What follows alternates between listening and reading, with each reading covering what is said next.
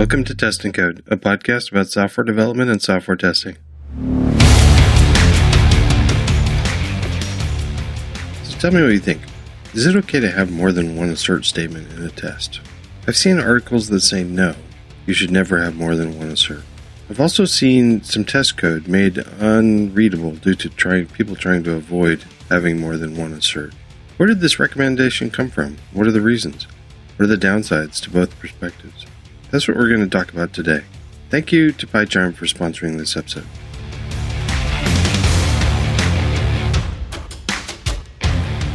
This episode is sponsored by PyCharm. PyCharm saves me time. It's also fun. But the time saving and it fitting naturally into my workflow is why I really love it. In previous episodes, I've talked about the awesome PyCharm support for PyTest, Git, virtual environments, handling multiple file types, and markdown and restructured text preview. Today, let's talk about coverage. I lean on coverage analysis when adding, removing, and refactoring both code and tests to make sure I don't reduce my coverage. For me, I like using coverage analysis. It helps me. I'm already using I'm already used to running my tests test code from PyCharm. One option PyCharm gives you is to run the same tests with coverage.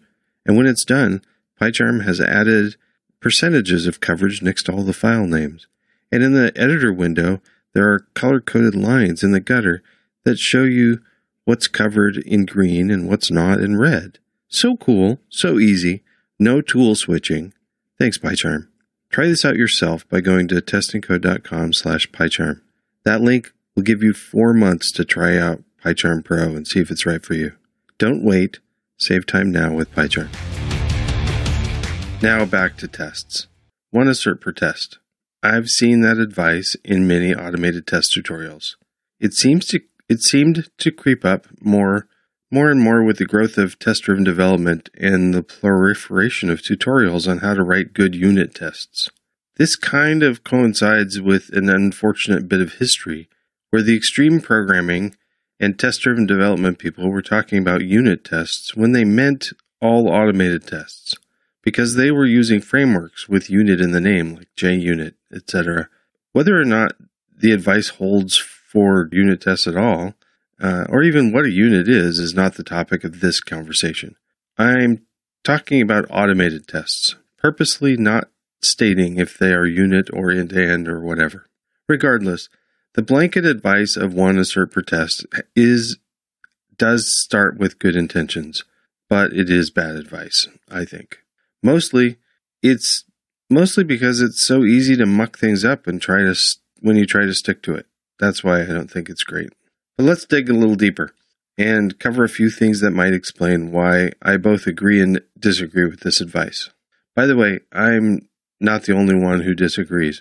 I put out an, a very unscientific survey on Twitter last week. Uh, I will link to it in the show notes. I asked, Are multiple asserts checks okay in an automated test? The responses 73% said yes, sure. 15% it said it was okay for higher level tests. Only 10% said no, never. And uh, 2% said only in BDD. So behavior driven development. I put that in there because behavior driven development has, um, it regularly puts in the structure of uh, given when then, and there's like and statements. And so you can test multiple things. Also, I'm going to link to a 2015 article from Bill Wake entitled Multiple Asserts Are Okay. It's a good article that covers many of the reasons for multiple assertions and uses the phrase probe with multiple assertions for a set of assertions about aspects of an outcome, which I like. Let's talk about what we like to have as a good structure for a test. The two most common structures promoted for test function structure are arrange act assert and given when then. I teach people to put these words as comments in their test code to remind maintainers to keep the structure. Arrange act assert. The arrange part is where you set up your or retrieve data and put the system in a particular state or whatever. It's the part of the test that isn't what you are testing, but the getting ready to do something you are that you want to test part. The act is the action you're going to test. It might include capturing the output or re- return value or something. The assert part is where you check to see if the thing you did in the act part actually worked This can be checking a return value or checking on the standard out or standard error or checking side effects, etc. Given when then. It's really the same thing. Given some state or data or whatever, when some action occurs, then some outcome, return value, or side effect occurs. The assert calls, calls go in the then part. Cleanup. Oddly enough, even though the arrange and given sections are really setup, the teardown or cleanup after part is just kind of implied in these models. It happens after the assert or the then stage. I usually prefer to think about given when then because it fits my thinking better.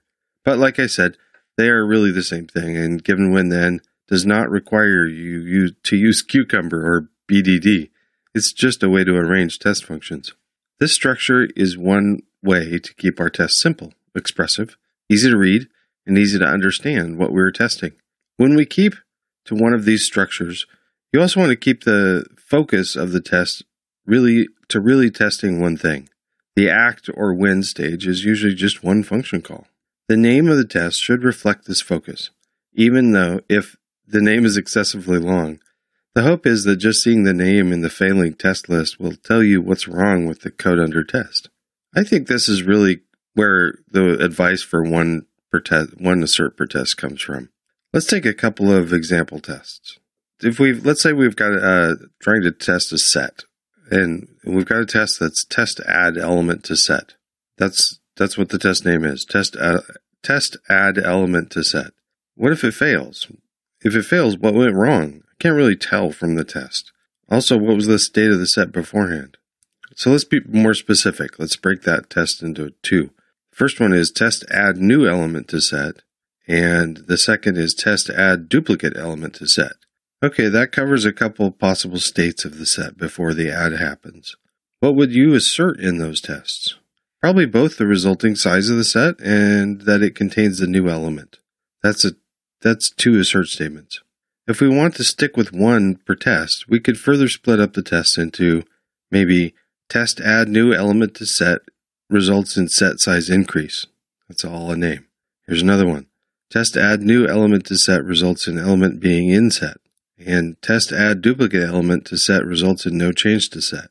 So if we include the the the expected state that we're checking for in the name of the test, it kind of gets really long. And well, it's possibly just a matter of preference, but I think that's going a bit too far. This brings up the notion of a test suite being such that a failure helps you diagnose what's wrong. I'm totally on board with that goal, but I think you can achieve that much with adding comments to an assert statement to, to add specific, specificity to the failure output. Test functions, modules, and suites are read a lot, and not just by the person who wrote the test. A test function that has one system state, one action, and one failure reason is simple and elegant, and that's nice, and that's one of the reasons why people advocate for a single assert. However, it's misleading if you're re- if you really need to test for lots of aspects of an action, and those are spread across many test functions. That actually makes your test suite harder to read. This also increases the code size and code maintenance burden. On the other hand, asserts stop the test, therefore hiding possible later failures. If you test for a set containing the element and and the increase or non-increase of set size, and the first assert fails, then you don't know what happens in the second assert. For test suites where failures are very rare and the tests are quick to run, this may not be a big deal. Fix the first assert, rerun the test, and keep going until all the asserts are passed. If you'd like to know the full picture of all aspects being tested, you have a few options, which we'll cover a bit later. But this this quality of assert function stopping execution of tests leads to the problem with run on tests. Another place where we see multiple asserts is with run on tests, or some tests read like a procedural manual steps. For instance, start with an empty set, add some stuff to it, making sure that each additional addition results in a set increasing in size and the items actually getting into the set correctly. Try to add some duplicate items to make sure that it doesn't do anything to the set. Take the items out of the set one at a time, making sure the set decreases in size, etc. Basically, it's a test with a structure of arrange, then act, then assert, then act, then assert, then act, then assert, maybe some more arrange, maybe some more act, maybe some more assert.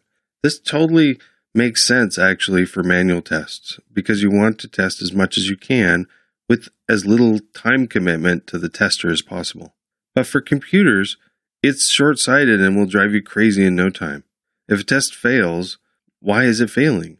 You have to look at the specific assert and line number more closely to figure out what went wrong, and also mentally calculate what the system state was at the time of the failure, and none of the checks after the failure were tested.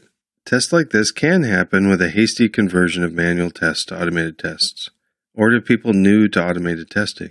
But these kind of tests should be broken up as fast as possible. They are a liability. I do have one exception to this. I personally like to have very few act like a customer tests that cover a ton of the system, possibly all of the system, in one or two tests. I then implement that test or one or two tests at multiple levels uh, for full web interaction with Selenium or GUI automation if if that's feasible, and then through API or subcutaneous testing. But only one or two of these. They are horrible to maintain but actually make awesome smoke tests at, eh, because they test a big chunk of the system. They tell you a lot when they pass, but unfortunately they are not very helpful when they fail. If one fails and no other tests fail, however, that tell you, tells you that you're missing some more specific, specific focused testing. Anyway, you can also just go with the, the, the idea of never running those types of tests. You'll be fine with that too.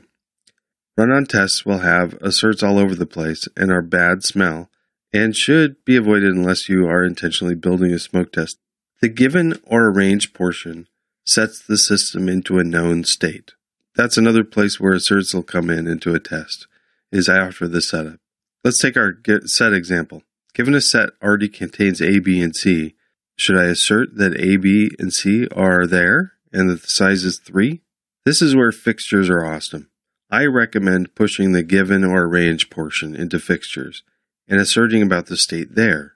In PyTest, an assert failure in a setup fixture will result in the test ending in a state of error instead of failure, helping you to pinpoint what's wrong. If you're using unit test, that doesn't help. So in that case, I recommend you raise an exception without using assert for a setup failure. Also, if you're using unit test, you should really consider switching to PyTest. Just saying, it's more fun.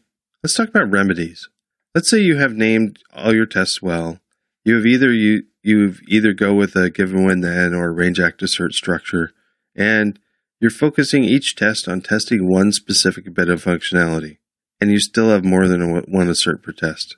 This is probably due to testing most, multiple aspects of an action outcome. The change in state, the return value, the stream output, maybe multiple state changes. There are multiple aspects of the outcome that need to be tested. If one fails, you won't see the others and you want to. So if you're trying to get rid of multiple asserts, what do you do? There's a few different ways. One way is um, to use object equality instead of aspect equality. This is neat. Uh, another one is to collect aspects into a structure and compare that with an a pre-canned expected structure. This is okay too. One thing you can do is to push the action into a fixture or class setup and have multiple tests for it. So the test doesn't have the action anymore, it just has the assert part. This is dangerous, but not horrible. Another thing you can do is to have multiple tests with that duplicate everything except for the assert. And I've actually seen this, and I think it's yucky and maintenance a maintenance nightmare. So don't do that. The last thing is to use uh, non-blocking checks. PyTest check is a plugin for PyTest that I wrote just for this reason. I personally like object equality and non-blocking checks the most. Object equality, let's talk about that a little bit. Let's take our set example. I'm adding, I've got A, B, and C in a set, and I add D to the set. I can also uh, construct with without using add, just construct a predefined set with A, B, and C and D in it, and assert that the my expected set is equal to my built up set. That, that'll be one assertion. You can do this with uh, non object aspects as well by containing them all into a list or creating an, and, and then creating an expected outcome list and compare against that. I really should write this up in a blog post too, because it'd be easier to look, but hopefully you can visualize it.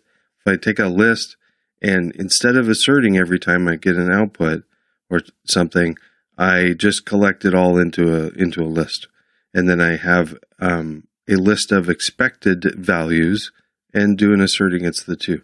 I don't really like this a lot because it it I mean it's not terrible, but it does uh, complicate the test code a little bit. And again, we're trying to make the test code readable.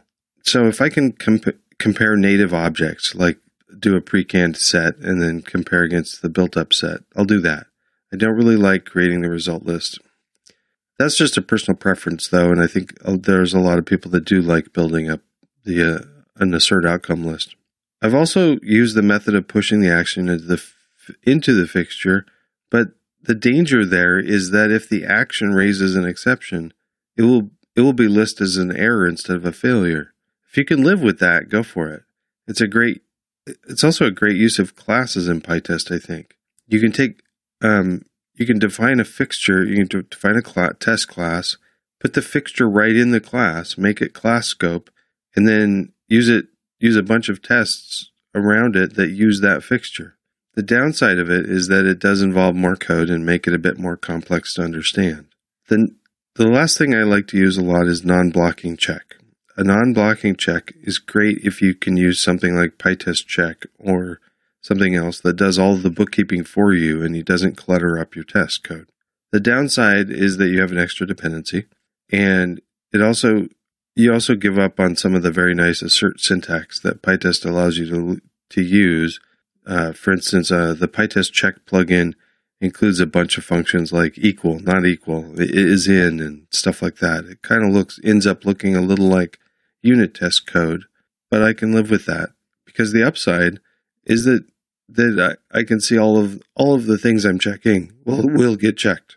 The real thing I want to stress here is that is that one of my goals, really high up on the list, is that keeping the tests and the suite readable is really high up on my list. I don't like splitting up tests unnecessarily or creating extra structures that aren't obvious why they're there. For instance, let's say I've, I've, I've taken, I've gotten a test with a bunch of asserts and I split it up into a bunch of different tests. Well, each one of those tests might be very small and readable, but it doesn't, it doesn't allude to all the other things that are getting tested. I think that actually makes it less readable. So, in conclusion, the advice to test one thing per test. To keep your test focus, that's great. That's great advice. If you have multiple asserts due to run on tests or because you're really testing lots of things, that's bad. If you have multiple asserts due to checking multiple aspects of the outcome, then it's really up to you if it's something you need to change or not. But don't chop up your tests so that they're unreadable and maintainable.